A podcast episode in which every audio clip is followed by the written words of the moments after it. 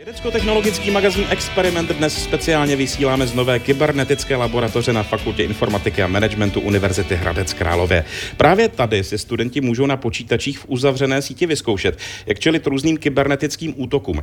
Národní úřad pro kybernetickou a informační bezpečnost těch loni v Česku evidoval rekordní počet 262. Za nárůst mohly především takzvané DDoS útoky.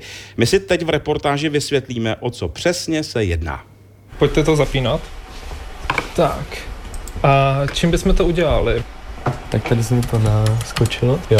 Skupina studentů Fakulty informatiky a managementu Hradecké univerzity se teď u mnoha výkonných počítačů v nové speciální laboratoři připravuje na simulovaný DDoS útok. Zjednodušeně řečeno počítače ovládané hackery při něm zahltí napadený server velkým počtem dotazů. Server to nezvládne, je přetížený a pak i přestane fungovat. Víc mi k DDoS útoku říká Tomáš Kubišta, který tady studuje aplikovanou informatiku. Ty systémy, když se hodně lidí začne takhle přihlašovat, tak většinou jako nejsou stabilní na to. To je nejprimitivnější útok, ale zároveň velmi těžko se proti němu brání, protože při větších útocích tak se vlastně nedá rozpoznat, kdo je reálný uživatel a kdo je vlastně ten útočník. A proto tyhle systémy vlastně nemůžou přežít ten nápor a většinou je tam právě ta odstávka těch služeb. Za malou chvíli vše začne a v reálném čase tak uvidíme, co se s webem, na který je útok cílený, bude dít. Tady standardním nástrojem kontrolujeme odezvu té webové stránky. Tak, a máme tady odezvu 1,5 milisekundy. Tak, a teďka si zjistíme, jakou IP adresu to má. Abychom to nastavili na adresu. Dáme si tady parametry, že to má útočit na port 3000 a já můžu střílet. Napálíte to tam. Napálíme to tam. Tak tři, dva, jedna, teď. A každý vlastně teďka tam posíláme 5000 dotazů vlastně na tu webovou stránku.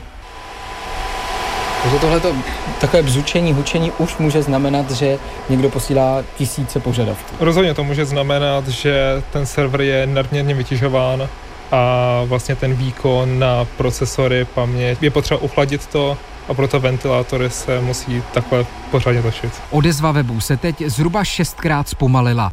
A to je jen začátek. DDoS útoky ale můžou být ve skutečném kyberprostoru o dost větší. Vysvětluje další student Jakub Doležal. Zombie počítačů jsou třeba tisíce. Ono spoustu jako infikovaných počítačů je jako po světě a ten člověk o, o tom ani neví do té doby, dokud se to nevyužije na útok, protože oni tam ty viry spějí tam do té doby, dokud nejsou nějak vzdáleně aktivovaný a potom vlastně se spustí takovýhle útok a ono to je fakt tisícovky počítačů a to ten server jako strašně rychle zahltí. Proč je dobré to takhle nasimulovat a vidět to?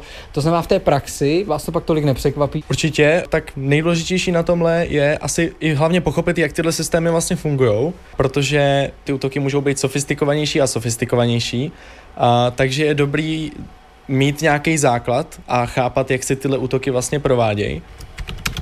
Vy jste říkal, že velmi těžce se proti tomu dá bránit, ale jde to nějak, když zůstaneme u tohohle konkrétního útoku? Vlastně nejlepší obrana, rychle jednat, nebo mít nějaké mechanismy na rozpoznávání botů, jako jsou firewally a takovéhle věci, které taky máme tady a můžeme si je simulovat.